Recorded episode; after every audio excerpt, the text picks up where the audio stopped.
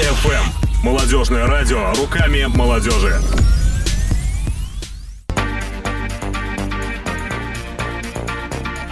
Деловая колбаса. Колбаса! Да, да, деловая колбаса.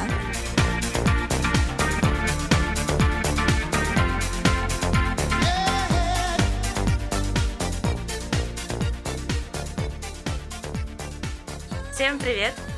А, Рада вас приветствовать на волнах Молот ФМ. А, Меня зовут Алина Финиш, вы слушаете радиошоу для деловых людей «Деловая колбаса». И сегодня мы говорим про копирайтинг. А, Не секрет, что сейчас в маркетинге, в продвижении бизнеса контент – это король. О том, как это создавать, это то есть контент, мы сегодня будем говорить. Я тут не одна. У меня в гостях Артем, Артем Кабанов, первый копирайтер Рунета с красным дипломом врача, так он себя называет. Почему именно так, об этом мы с Артемом тоже сегодня поговорим. Итак, привет, Артем. Здравствуйте, Алина. А, у нас есть традиция в радиошоу. Всем гостям мы задаем традиционные пять вопросов, и вас эта история тоже не минует. Итак, поехали. А, что у вас получается лучше всего? А лучше всего у меня, наверное, получается находить интересную и сложную информацию о заболеваниях вот такого медицинского характера, перерабатывать ее и простыми интересными словами рассказывать людям. Мгм. А чего вы боитесь? А есть такой хороший прием, как вот говорят, э, если чего-то боишься, представь, что это уже произошло, и как-то страх уходит. Поэтому ну, вот, пользуюсь и не могу сказать, что чего-то такого прям боюсь. Мгм. А что вас вдохновляет и что заставляет вставать по утрам? А в первую очередь меня как человека семейного, конечно же, вдохновляют дети мои. А так как хочется, чтобы наши дети, они жили в лучшем мире, чем мы, поэтому вдохновляет еще и прогресс. Мгм. Отлично. А три вещи, которые, по-вашему, должен сделать каждый человек за свою жизнь. А, ну, традиционно для мужчины, да, вырастить ребенка, посадить дерево и построить дом. Две задачи у меня уже, можно сказать, решены. Э, Ну, дерево. а если вы же творческий человек, давайте отойдем от этих банальностей. У меня каждый гость в эфире порывается сказать про эти три вещи, именно вот эти. Но это вопрос с подвохом. Давайте тогда, я думаю, сведем их к одной вещи и немножко такой абстрактный. Нужно принести в этот мир что-то принципиально новое, такое полезное, ну, чтобы что-то осталось после тебя. Вы уже приступили к реализации этой задачи? Я работаю над этим. И последний вопрос, такой более, наверное, а, интересный. За кем вы следите? Кого вы фоловите, кого читаете в социальных сетях? А, Их очень много, в основном это коллеги-копирайтеры, э, это некоторые люди, которые А занимаются... Можно по именам, чтобы мы тоже за ними подключались, за ними следили? Ну, пожалуйста, это Денис Каплунов, один из наших самых известных копирайтеров на просто вот в СНГ. А это Дмитрий Кот, Юлия Волкодав, Артур Будовский, Артур Грант. То есть вот такие ведущие люди в нашей сфере. А, радиослушатели, дорогие, я вам напоминаю, что если какую-то фамилию, имя вы не услышали, мы расшифруем наше сегодняшнее интервью с Артемом, выложим его на страницах а, портала Бизнес Полис, и там вы сможете посмотреть, а, на кого-то подписаться, все ссылки мы тоже дадим. А на этом наш блиц заканчивается с Артемом, мы уже начнем разговаривать с ним в таком более-менее свободном темпе. Итак, Артем, чтобы наши слушатели все-таки поближе с тобой познакомились, расскажи, чем ты занимаешься. А Если коротко, то я занимаюсь тем, что пишу тексты на медицинские темы. Это в какой-то степени можно назвать такой научно-популярной журналистикой. Э, Отчасти это маркетинг. То есть, э, наверное, моя основная задача вот именно по работе это доносить, опять же, вот какими-то такими простыми, интересными словами до людей информацию медицинского характера, да, о том, какие заболевания бывают, какие симптомы бывают, что с этим делать, если вдруг у вас это возникло, куда бежать лечиться. Я занимаюсь написанием текстов в интернете, вот в основном для медицинских проектов. Можешь назвать клиентов, с которыми ты работаешь? А Сейчас это европейская клиника, это самая крупная в России частная онкологическая клиника. А, Работал с НИИ Бурденко, с Институтом Сеченова. Работаю с Mail.ru, это проекты Здоровье Mail, Дети Mail. Вот основные клиенты. Здорово. А и как же ты вообще пришел к копирайтингу? Давай начнем с самого начала. Вот ты получил диплом врача. И как же сложилось так, что через какое-то время ты пишешь тексты на медицинскую тематику, а совсем вовсе не практикуешь? Ну, если из нашей копирайтерской, а, ин- вот лю- из братьев людей, которые занимаются текстами или которые занимаются тренингами в интернете, что, в общем-то, близкие сферы, а, если любого из них спросить, задать им аналогичный вопрос, то можно услышать длинную историю о том, как человек вот стремился, долго шел к успеху, какие-то вот такие чудесные истории. У меня все произошло случайно, и можно даже сказать глупо и по-идиотски. А я узнал о том, что можно зарабатывать тем, что писать тексты, которые будут размещаться на разных сайтах в интернете, и, собственно, продавать эти тексты владельцам сайтов, владельцам каких-то бизнесов.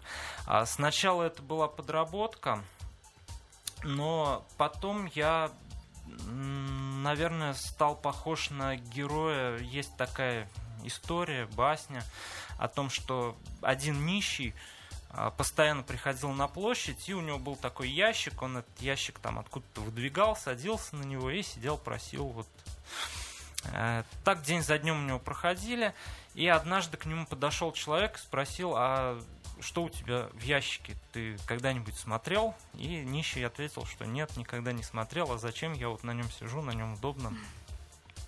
И когда человек все-таки убедил его открыть этот ящик, они там нашли пачки купюр таких, то есть нищий стал богатым. Вот можно сказать, что со мной произошло то же самое.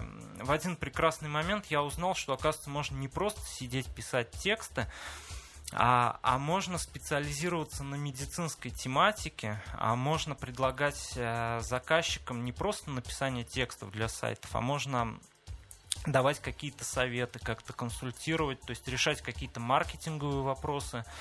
А, И, собственно, с этого поехало, поехало и. А как ты искал первых клиентов? Когда ты открыл ящик, увидел свои возможности безграничные, что ты сделал в первые там, 24 часа? Нельзя сказать, что я увидел какие-то безграничные возможности. По крайней мере, я не могу обозначить вот какой-то такой момент, когда вот прям прорвало вот что-то. Ты долго об этом А. думал, анализировал, смотрел что-то? Ну, как-то все было постепенно, даже, можно сказать, не спеша. Просто однажды я узнал о том, что есть в интернете такие сайты, они называются статейными биржами, то есть там регистрируются люди, которые пишут тексты, регистрируются люди, которым нужны тексты, и, собственно, клиенты находят исполнителей, исполнители клиентов. А, Очень долго я работал на этой бирже. Хорошо помню свой первый заработок за первый месяц. Я тогда заработал 2000 рублей. Какой Очень- это был год? Ой, сложно сказать. Возможно, 10 или 11. Радость была безумная. Поначалу это было подработкой, потом все больше и больше это становилось профессией. Ну, вот как-то так. А помнишь, на что потратил первые заработанные деньги на поприще копирайтинга? Ой, не помню, скорее всего, на какие-то бытовые нужды, потому что тогда только-только появилась семья, первый ребенок, и, собственно, и поиски каких-то вариантов, они были связаны с этим. А что ты делала дальше, когда вот более-менее стабильный заработок у тебя начал появляться на вот этой бирже копирайтинга? Задумывался ли ты о чем-то большем, чем вот эта вот биржа? И начали ли приходить клиенты откуда-то еще, кроме биржи? А поначалу совсем не задумывался, то есть появились какие-то стабильные, более-менее приличные деньги, более-менее сопоставимые с зарплатой врача в поликлинике. Ну, как бы шло и шло, нормально. А, знал я о том, что есть э, копирайтеры, которые занимаются чем-то более интересным и зарабатывают намного больше. А знал, что эти копирайтеры проводят какие-то тренинги, то есть кто-то у них учится. И я, если честно, тогда откровенно считал идиотами тех, кто вот тратят деньги на то, чтобы у кого-то там учиться. А сейчас? Господи. Сейчас поменялось ли твое мнение об этих людях? Потом я сам стал скупать эти тренинги. Прекрасно. И как-то вот постепенно пошло-пошло. А если говорить о медицинском копирайтинге, о заказах на медицинские тексты, а, то переломным моментом, наверное, было, когда на бирже у меня появился клиент, у которого был медицинский сайт, и ему нужны были именно медицинские тексты, и Мгм. я подумал, а почему бы не написать, ну, нужно же на биржах статей, там ситуация такова, что клиент потенциальный клиент оставляет заявку, то есть он пишет о том, что есть вот такая вот задача, и как бы вот эта вот заявка, она находится в публичном доступе, Мгм. то есть на нее могут откликнуться многие авторы, а клиент он уже выбирает, и как-то вот Ну, это, нужно собственно, убеждать, с- да. Как сказать, технология работы любых сайтов, которые для, сделаны для фрилансеров. Да, да. Фриланс, Юду, вот это все работает Да, по, да, по этой же системе. совершенно верно. И как-то нужно убеждать потенциального клиента о том, что именно я тот парень, который вот тебе нужен. И когда появился вот такой клиент на медицинские тексты, э, я подумал, а почему не написать, что я врач, да еще и с красным дипломом, да могу вот грамотно написать. А, Меня выбрали, я стал работать на этом сайте, потом на этот сайт пригласили для того, чтобы продвигать э, главного редактора проекта «Здоровье Mail». Мы там познакомились, и, собственно, вот с этого момента началась такая череда знакомств. Я никогда не продвигал свои услуги именно вот в плане того, чтобы сделать какой-то сайт-визитку, дать рекламу, что-то вот такое делать. У меня как-то всегда Но работал... сайт у тебя все-таки есть. Сайт у меня есть, но я бы не сказал, что он такой прям вот генератор новых клиентов. В основном сарафанное радио. А, еще такой вопрос. А, вот когда пришел вот этот клиент, появилось ли у тебя желание уйти от медицины в том плане, в котором ты занимался, работая в поликлинике ей, и полностью посвятить себя копирайтеру? Или копирайтерству? Или это было уже позже? У меня такое желание возникло, когда мое копирайтерство начало приносить это как раз в 5 больше, чем зарплата в медицине. Ну и, собственно, решение было принято. А не было жалко того времени, которое ты потратил на обучение? Ну, врач это особенная профессия. Да, там на, на то, чтобы стать врачом, естественно, тратится очень много времени, сил. За время обучения формируется такой специфический психотип. Э, И потом все это ломается с большим трудом, с громким треском, с большой болью, но тем не менее, Тем не менее, все-таки ты пошел на этот шаг. тем не менее я Просто пошел вот на него. интересно, вроде бы врач, такая профессия, как сказать, героическая в некотором смысле. Ее в пример обычно приводят. А копирайтеров сейчас некоторые предприниматели недолюбливают. Не помешало ли это? А, поначалу было, поначалу было.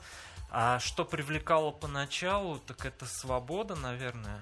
А то, что есть возможность работать без начальников из дома, плюс, ну, конечно, финансовый вопрос. Это одна из тех вещей, которые меня вдохновляют и которую я не указал в блиц-опросе. Мгм. Конечно, когда очередной клиент присылает деньги на расчетный счет, это тоже очень сильно вдохновляет. А, Но сейчас еще сильнее мотивируют мои клиенты. Многие из них, они на острие прогресса, то есть в своей сфере они одни из первых в стране. И интересно узнавать именно о каких-то новых достижениях в медицине из первых уст. Мгм. Ну, для врача это просто кайф. То есть тут, можно сказать, предыдущие, настоящие профессии, они так вот органично слились в одно. А в какой момент появилось это твое уникальное торговое предложение, так называемое УТП, что ты а, первый в Рунете копирайтер с красным дипломом врача? После вот того раза, когда пришел крупный клиент, или потом были клиенты не из медицинской тематики? Я долго так не позиционировался. У меня были клиенты и из медицинской тематики, и, допустим, опять же, вот параллельно с тем же первым своим медицинским клиентом я вел еще два интернет-магазина покрышек автомобильных, то есть э, были совершенно разные темы. А, наверное, все-таки не столько даже спозиционировался сам я, сколько меня спозиционировал рынок.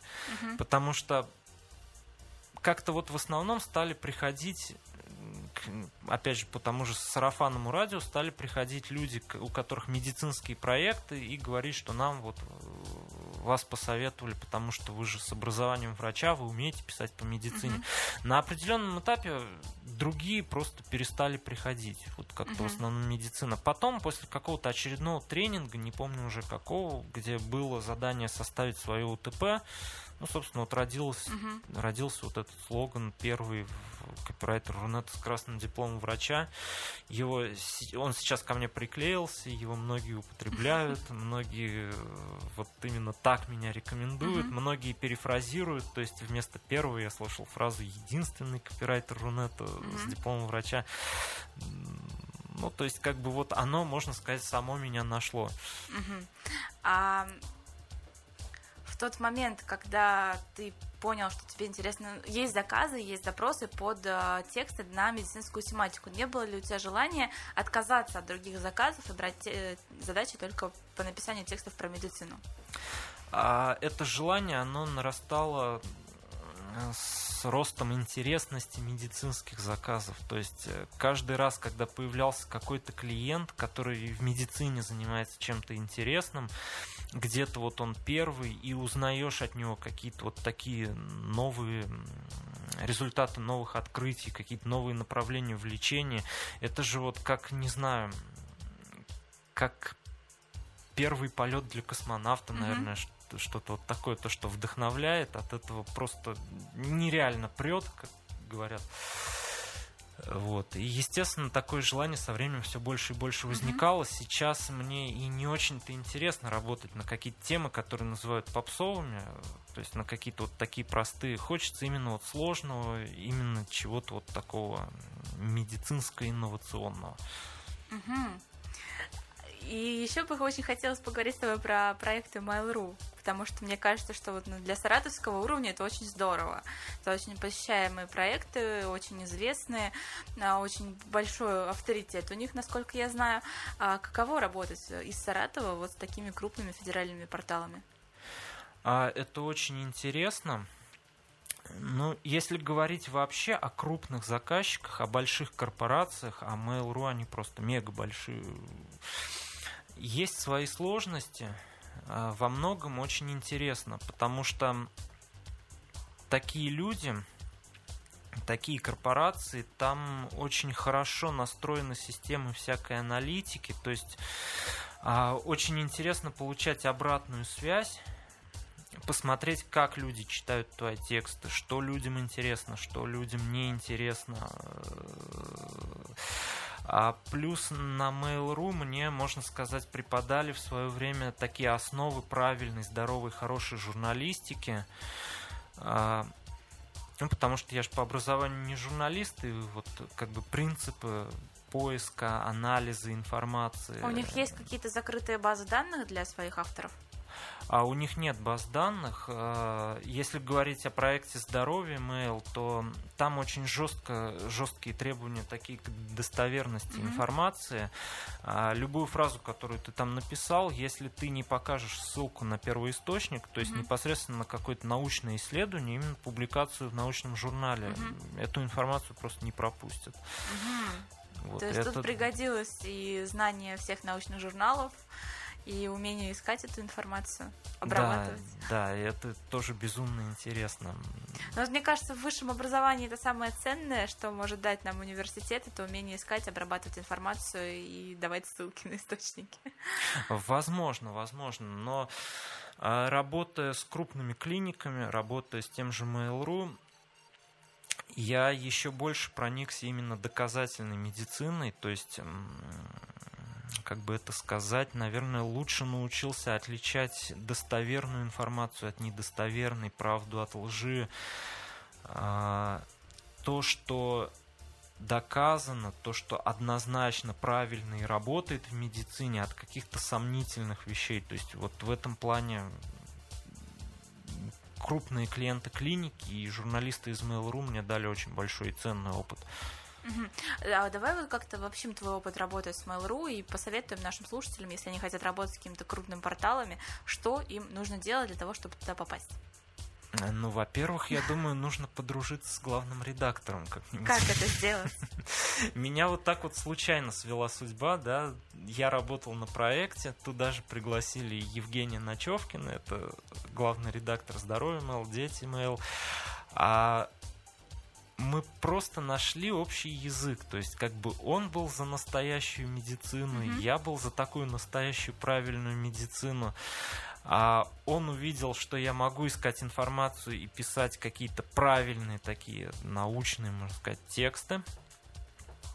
А, ну вот как бы нашлись такие общие интересы, общие взгляды на многие вещи, и мы стали работать. Через какое-то время я не рвался на Mail.ru, и я Мгм. считал, что никогда мне туда не попасть, там, наверное, какие-то крутые авторы сидят, работают, но в итоге мне, они мне сами написали, предложили, и моя история, это история такого ленивого копирайтера. Мне кажется, это сейчас меня- очень полезная история, как можно лениться, но при этом достигать каких-то определенных результатов. Потому Да, что все сейчас э, пропагандируют эту многозадачность, не знаю, там, на планирование, когда у тебя не- некуда впихнуть э, время для того, чтобы выпить чашку кофе. А ведь на самом деле человеку это не нужно. Человеку нужно ничего не делать, при этом добиваться каких-то результатов. И вот у тебя получается, и мы хотим узнать твой секрет. А вот знаете, вы же наверняка смотрели мультик «Кунг-фу панда». Вот. А Там проскакивает очень такая умная мысль о том, что нет секретного ингредиента. Ну вот нет ничего. Вот будь собой. А Много я почитал этих книжек про планирование, про многозадачности, про то, как нужно, как не нужно. Мне кажется, что каждая из этих книжек подходит для того, кто написал эту книжку, и для некоторых людей, которые на него похожи. Вот никогда в жизни ничего не планировал, всегда был хаос, всегда ленился как-то что-то себя рекламировать, прям вот так Мгм. вот агрессивно продвигать. Ну, наверное, тут дело в том, что ты выпол... делаешь то, что тебе интересно, просто грамотно и выполняешь свою работу, и нужные люди, они тебя находят. И как-то вот есть такой, ну, закон, что ли, не закон, когда подобное притягивает подобное. Э, Когда я пробовал себя немножко в SEO оптимизации, в оптимизации сайтов, был у меня такой этап, когда пытался что-то делать, что-то пробовать. Меня очень часто находили SEO-оптимизаторы. Вот каким образом, не знаю. Э, Когда-то у меня появился заказчик, который очень увлекался индийской философией, аюрведой. Подсадил он меня немножко на эти вещи. Вот я тоже стал так немножко интересоваться этим. Меня начали постоянно находить какие-то люди, которые занимаются там йогой, аюрведой, здоровым питанием. Постоянно пошел поток заказов вот оттуда по каким-то магическим, совершенно необъяснимым причинам. Э, Как только я стал заниматься именно вот такой серьезной доказательной медициной в основном, ко мне стали обращаться люди из крупных клиник, причем иногда пишет такой человек, что ты просто шокирован и не знаешь, как он тебя нашел, зачем ты ему вообще нужен, а человеку очень хочется с тобой поработать. Но мне кажется, это такой закон посыла во Вселенную, когда ты формулируешь свою цель, свое желание и начинаешь что-то делать по направлению к этому желанию, то Вселенная тебе отвечает и посылает какие-то тебе приятные бонусы. А ну вот что самое странное, я как нынешний представитель такой доказа... э, как сторонник доказательности, сторонник такой прям правильной научной Мгм. медицины, я же в такие законы не верю, и, все-таки почему-то они работают. Есть что-то, наверное, такое, что не поддается на доказательной медицине. Вот ты мне рассказывал о том, что ты однажды проводил вебинар для копирайтеров на тему а, привлечения клиентов на копирайтинг. А это говорит о том, что у тебя есть какая-то своя система, может быть там матрица или воронка или что-то еще на эту тему. Давай поделимся этой системой с а, нашими слушателями. Вдруг им тоже будет это полезно, они смогут применить это не только на а, услуги копирайтинга, но и на свои какие-то проекты. Универсальной модели нет. Наверное, единственная универсальная модель это просто действительно хорошо делать свою работу. Тогда они будут привлекаться сами. А способов их тысячи, и тут а, зависит от того, насколько сложную и интересную работу вы хотите и насколько много вы хотите за эту работу получать в денежном эквиваленте. Есть биржи контента, есть э, тупо просто обзванивание и написание писем владельцам всех сайтов, до которых вы можете дотянуться, то есть с предложением там как-то улучшить тексты. А, а есть такие долгие пути, которые со временем начинают давать стабильный поток клиентов, это ну, то, что называется контент-маркетинг, то есть публикация своих видео на YouTube, постов в соцсетях, ведение блога. А, то есть нужно рассказывать о том, как правильно писать тексты, давать какую-то ценную информацию своим потенциальным клиентам, люди будут читать и приходить. А, для меня очень мощным инструментом стал, стал сарафанное радио, сарафанный маркетинг когда человек остается доволен твоей работой, и если его попросить тебе порекомендовать, то он потом обязательно... Как ты его просишь? Вот такой вопрос. Есть какая-то фраза, шаблон, может Ой, быть, да который господи, ты отправляешь просто... своему клиенту, чтобы он тебя порекомендовал кому-то? А, я обычно просто спрашиваю, возможно, вашим партнерам, там, друзьям, коллегам, может быть, нужен автор на тексты. Ну и, собственно, люди не отказываются, люди с удовольствием рекомендуют. Если сделать хорошо человеку, если принести пользу человеку, он же с удовольствием удовольствием и отзыв напишет, и порекомендует. Ну вот как и... показывает практика, чтобы попросить, ну, заставить человека написать отзыв, его нужно об этом попросить. Сам он скорее расскажет о каком-то негативе, если он с ним столкнулся, чем о каких-то позитивных эмоциях. А люди считают, что если все хорошо, то так и должно быть. А вот если что-то выбивается из рамок привычного, то об этом обязательно всем нужно рассказать. Да, абсолютно верно. Это всегда так. Если человеку все понравилось, он промолчит. Если что-то не понравилось, обязательно расскажет. А, да, конечно, нужно просить, но если человек остался доволен, если ему все понравилось, то ну, не откажет никогда. У меня такого не было. А отзывы собираешь? Где-то а, хранишь, выкладываешь? Собираю отзывы. Все отзывы можно найти на моем блоге. Лучше всего, конечно, собирать отзывы в видеоформате. Угу. Есть у меня и такие, правда, их сейчас немного. Да, Мне люди... кажется, людей видео пугает. Видео, да, многие люди Просьба боятся. записать видеоотзыв, это же так страшно.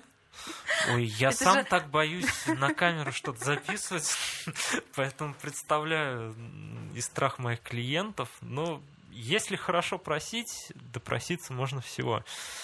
Угу. Расскажи еще про то, как ты привлекаешь клиентов. Э, заходишь ли ты со своими какими-то предложениями, например, заходишь на какой-то сайт, видишь, что тексты там оставляют желать лучшего, и пишешь ли ты этим людям, что пишешь, как прорабатываешь вот эту историю?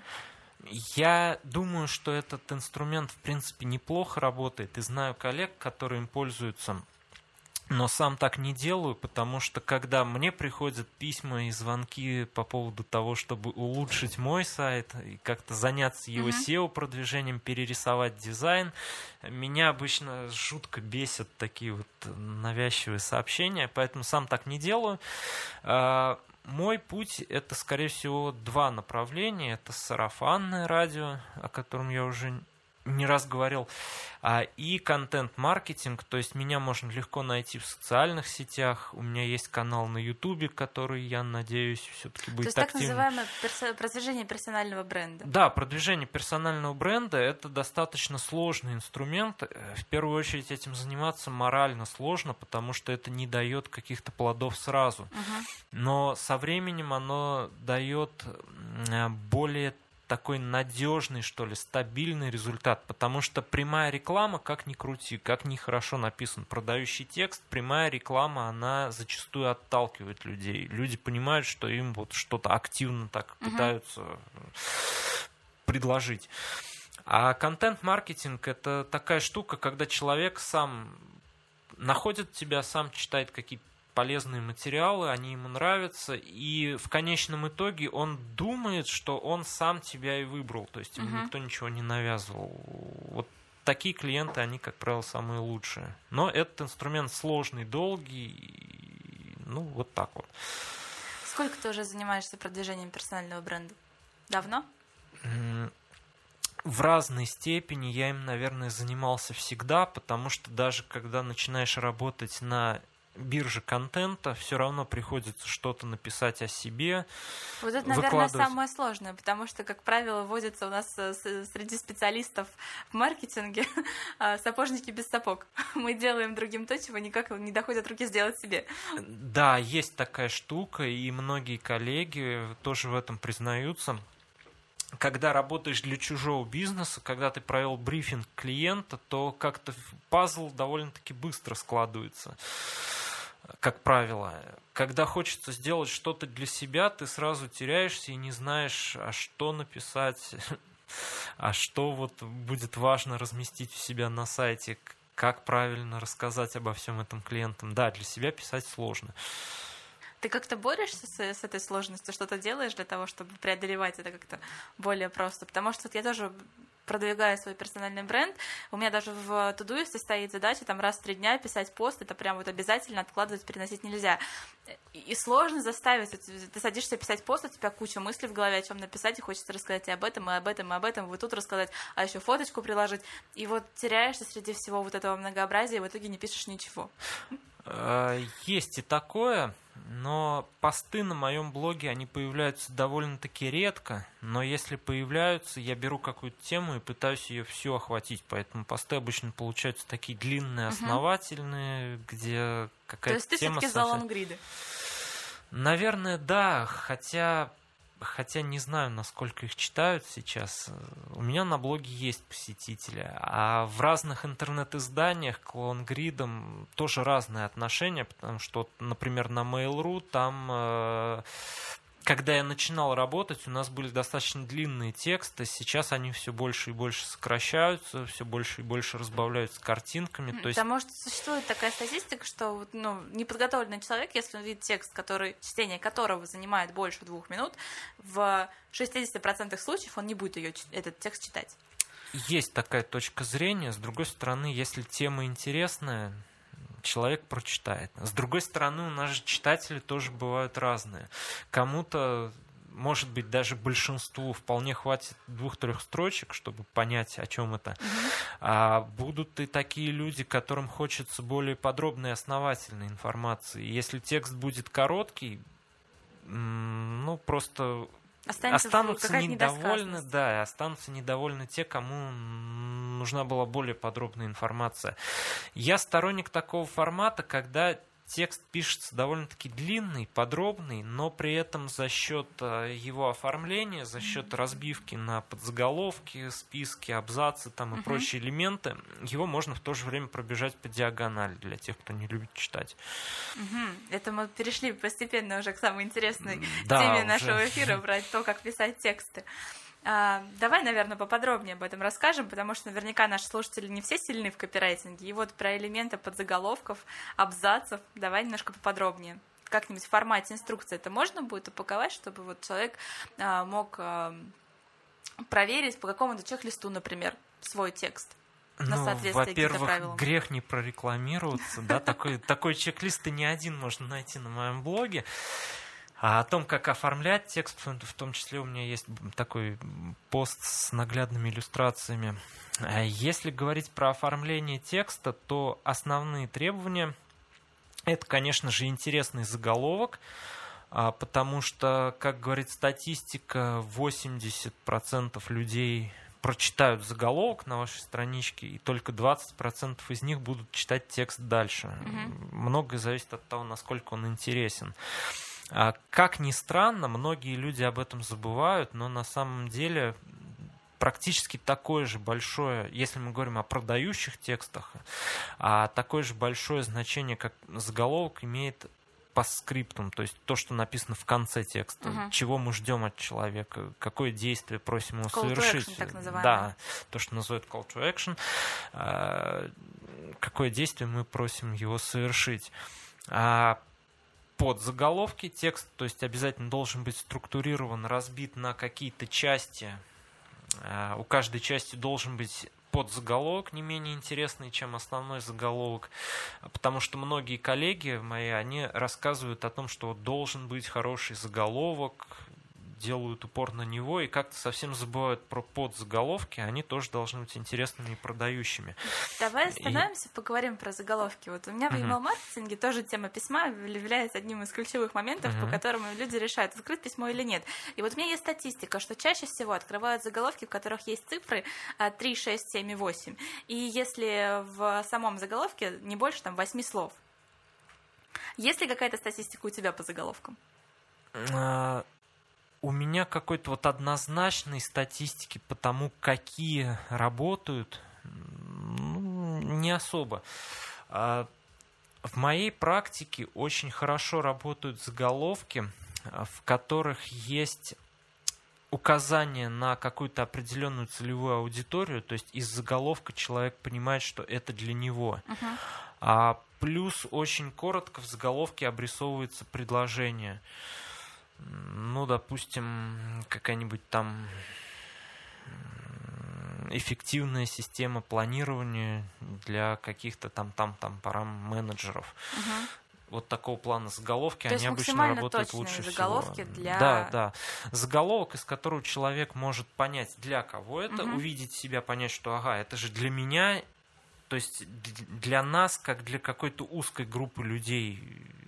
А, а для... имеет ли смысл э, делать такие заголовки, если текст, в принципе, адресован всем?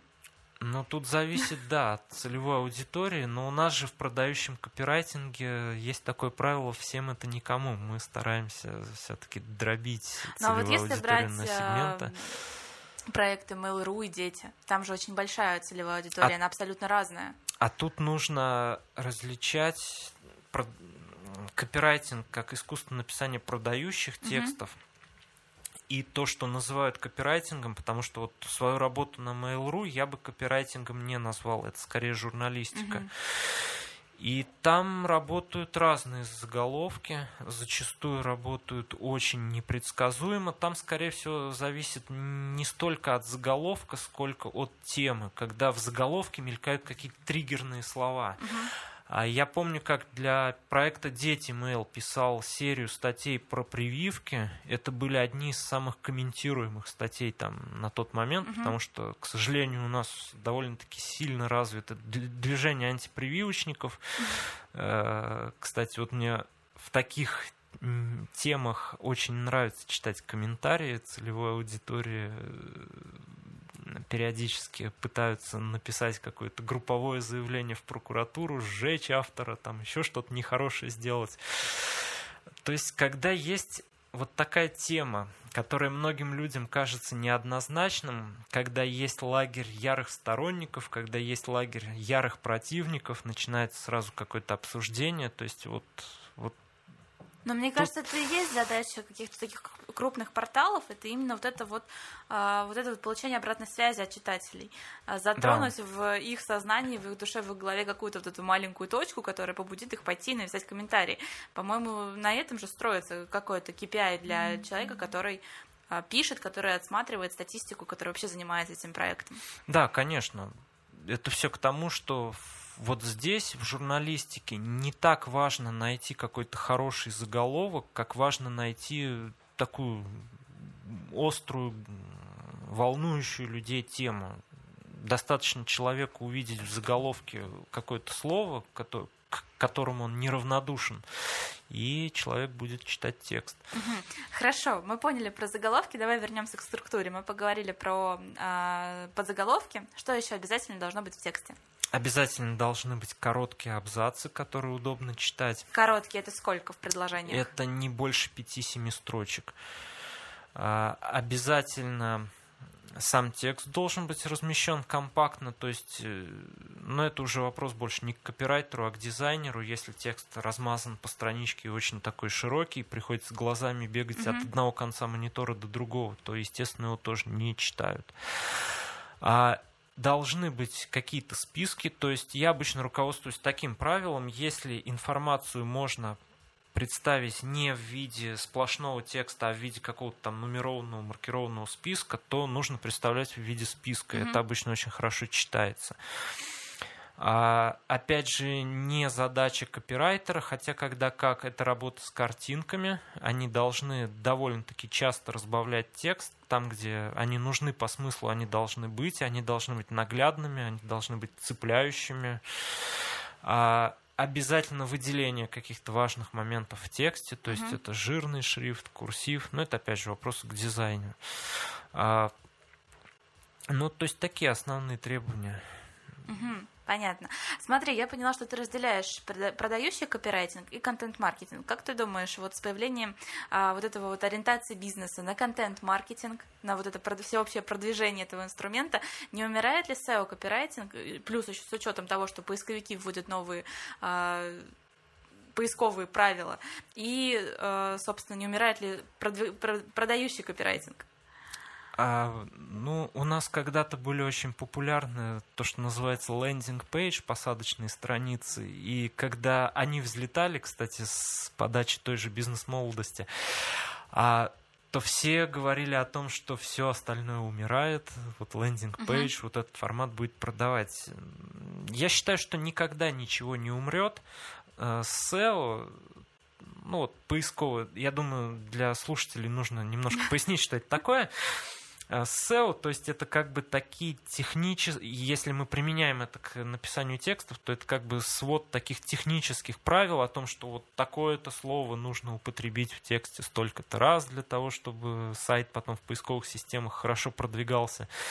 Там SEO умерло в том виде, в котором оно было когда-то, да, когда у нас были заспамленные тексты, которые хорошо продвигались в Яндексе, но их невозможно было читать.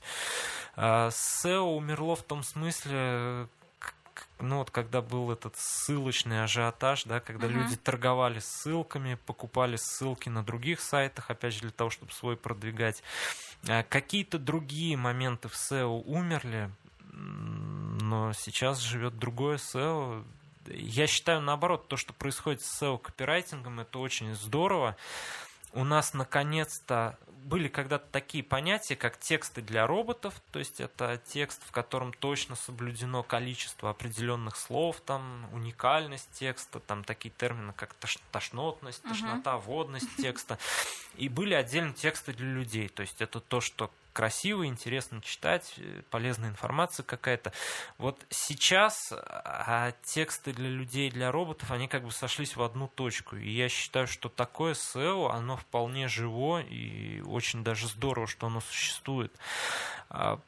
Да, реклама дорожает, да, продающие тексты, возможно, уже не так действуют на людей, как раньше. Да, если разместить сейчас на сайте форму подписки, там несколько лет назад люди сразу ринулись бы подписываться, все там, о, здорово, можно письма получать.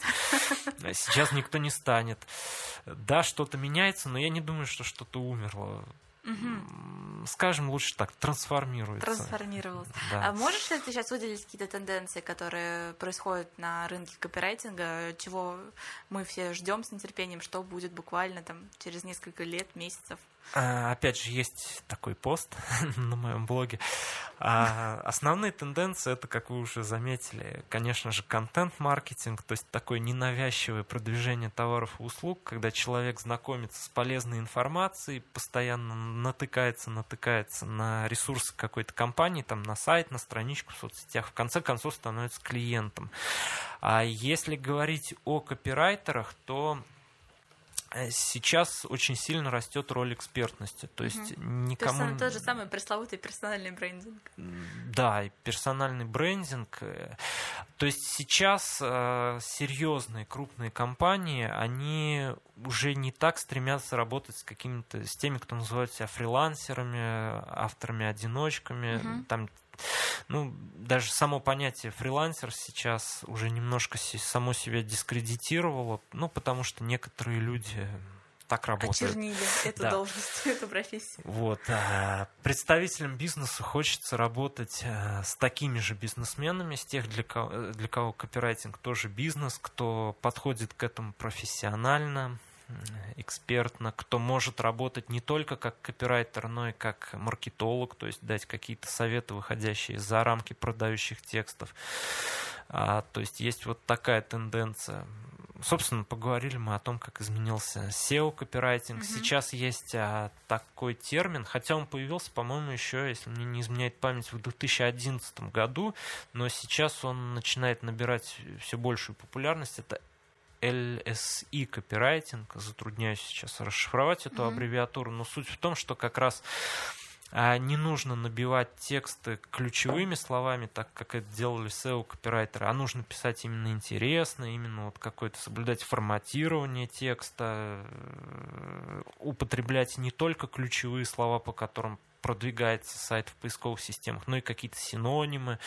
Ну, то есть, опять же, вот такие человеческие SEO-тексты. Ну, как-то так. Спасибо, будем на это ориентироваться. У нас осталось буквально 10 минут. Давай поговорим про продуктивность. Мгм. Сложно было переходить э, с нормированного рабочего графика на ненормированный домашний график работы? Я думаю, что это зависит от человека. Для меня несложно, потому что я, наверное, сам по себе такой ненормированный, немножко хаотичный человек. А, наобо- Поначалу был абсолютный кайф, то есть ты можешь делать все, что хочешь, когда хочешь, работать с кем хочешь, работать днем, работать по ночам или там вот все что угодно. Основная сложность в том, что когда нету вот этого дяди с палкой, начальника, а, очень сложно а, дисциплинировать э, самого себя. Потому что, ну, ты не другой человек, ты не твой начальник, себе всегда любим можно дать какую-то поблажку, сказать, я вот это сделаю потом, а сейчас отдохну, а вот это я не хочу, а вот сегодня я хочу. И вот самое сложное это именно взять себя в руки, стать для себя вот таким начальником, который сказал, надо, делаем. Рассказывай, Значит, как делаем. ты брал себя в руки? Придумывал себе какие-то кнуты, пряники, морковки, как ты это делал? совершенно не придумал для себя никаких пряников, морковок. А я, наверное, действовал методом, о котором рассказывал один известный в нашей сфере инфобизнесмен. Такой метод парашюта, когда ты берешь в руки кусок ткани, моток ниток, выпрыгиваешь из самолета, и пока летишь до земли, тебе нужно связать парашют для того, чтобы не разбиться. Вот я всегда себя ставил в жизни в такие ситуации, когда не работать просто нельзя. Если ты сидишь и целый день ничего не делаешь, дедлайны? тут просто создаешь такие обстоятельства, которые обязывают. Если ты весь день ничего не делаешь, то ты начинаешь нервничать и думать, а как же вот мне же надо, ну, допустим, ту же самую взять ипотеку с такую побольше э, или вот что-то Мгм. такое. То есть создать для себя обстоятельства, в которых не работать будет просто нереально. Ну, это понятно, в таком не работать, в таком глобальном смысле. А вот, например, вот сегодня день, ты проснулся, тебе совсем не хочется работать, а у тебя там весь список задач, которые ты должен сделать. Как ты будешь мотивировать себя Надо брать работать? задачи, которые тебе интересны. Тебе интересно, но ты проснулся не, в- не- не в рабочем состоянии. Да вот не, не было такого ни Не разу. было такого ни разу, повезло. А у меня во вторником такое. Прям вот каждый вторник я не могу заставить себя работать. Вот не знаю, даже когда самочувствие плохое, а задачи, которые ставят клиенты, они же так вдохновляют и так мотивируют. Вот, например, э, саратовские врачи еще в прошлом году многие, мы когда общались с моими бывшими однокурсниками, я им подкидывал информацию, которой они удивлялись, о которой они не знали. И это вот те безумно такие интересные ощущения, когда ты не работая уже в медицине, не являясь врачом, не являясь там сотрудником кафедры, но ты владеешь такой информацией, которой нет у других докторов в Саратове. Мгм. Это же, блин, ну, это все отращивает крылья. Мгм, понятно. Мы вернулись к нашему блицу, что же тебя вдохновляет. Да. А, но вернемся все-таки к продуктивности. Обратно, собственно, о чем был вопрос. А, как ты строишь работу над текстом? Есть ли какой-то алгоритм, а, по которому ты готовишься, пишешь план, там, обрабатываешь, выбрасываешь лишние слова? Есть ли такой какой-то у тебя алгоритм? А, План обязательно должен быть, но у нас в медицине с этим очень просто. У нас большинство текстов, они же описывают какие-то заболевания, мы приглашаем людей лечиться, поэтому у нас стандартно, что это такое, от чего возникает, э, как диагностировать, какие исследования вам может назначить врач, а, как лечат, как предотвратить. А, да, план само собой, а так как мы за достоверность информации, там не, не просто написать интересно, не просто продать человеку медицинскую услугу, а нам нужно написать так, чтобы было честно и понятно. Поэтому это обязательно изучение компетентных источников, это обязательно знакомство не менее чем с тремя источниками, которым можно доверять. А потом написание текста, потом в обязательном порядке проверка текста, вычетка. Во-первых, вычетка ну, на то, насколько легко, понятно, интересно написан текст, нигде ли ничего не переврал, все ли сам правильно понял. Потом вторая вычетка на грамматические моменты и потом отправка заказчику. Пользуешься ли ты какими-то сервисами для обработки текстов и вычетки в том числе? Есть же сервисы, которые проверяют орфографию, проверяют синтаксис. Э, есть замечательный сервис Глафреда, который выбрасывает, показывает тексты все а, ненужные лишние слова. Ну вот, кстати, по поводу Глафреда, у нас, у меня и у коллег когда-то была такая серия публикаций на Фейсбуке, мы активно переписывались кто-то с большим таким восхищением смотрит на сервис Глафред, а кто-то негодует и пишет очень негативные такие оценки по поводу того, что Глафред убивает креативность и э, авторский стиль. Да, они же за информативность. Эм, вот мне как-то вообще до всех этих сервисов и глафредов у меня есть антиплагиатор, потому что, ну, если текст не уникален, то это будет в любом случае плохо для сайта, хоть сто раз он у тебя интересен. Вот. А вычетка, проверка, это все только своими глазками, ручками. Не замыливается глаз? Замыливается. Как борешься? Нужно отдохнуть. Понятно. А как отдыхаешь? Как ты восстанавливаешь силы, энергию? Это дети, это свежий воздух, в основном вот так вот. И, наверное, последний вопрос в нашем эфире. Я сейчас смотрю, у нас э, Артем пришел не один в студию, Артем пришел со своим сыном Арте... Арсением, вот, и он сейчас очень активно себя ведет за пределами студии. Нам это все видно. И у меня такой вопрос: как тебе удается работать дома, когда у тебя дома два ребенка? А, э, как хорошо сказал, вот не я, правда, а один мой родственник, а правильный выбор супруги избавляет от множества проблем. То есть она тебя спасает. Да. От нашествия. Получается забаррикадироваться и посвятить себя творчеству. Ну, когда у нас а, была небольшая жилплощадь, я снимал офис, потому что, ну, находясь в одной комнате с детьми, естественно, работать и как-то сосредоточиться нереально. А сейчас, а, слава богу, смогли расшириться, поэтому такой проблем не возникает. Ну, я предлагаю на этой прекрасной ноте про правильно выбранную супругу закончить. А большое спасибо, Артем, за то, что был сегодня с нами. Спасибо за то, что пригласили. Вот, Был... я думаю, что мы чек-лист тебя возьмем, а, разместим на него ссылку в нашем э, интервью на портале Бизнес Полис. Вы сможете скачать это все, получить на почту. А для наших слушателей у меня есть еще одно важное объявление. На следующей неделе, 11 июля, мы соберемся в кофе 3 в 11 часов утра на бизнес-бранч без воды. И будем говорить тоже про копирайтинг. Будем говорить про то, как писать личные истории, как через них продавать, о чем писать, как не бояться писать. У нас в гостях будет эксперт Вера Шапкарина, основатель писательской мастерской. Будет интересно, полезно, будут э, специалисты из разных разных э, областей, вы сможете с ними познакомиться, пообщаться, обменяться опытом. В общем, проходи, приходите. Регистрация на портале Бизнесполис, businessdefispolis.ru.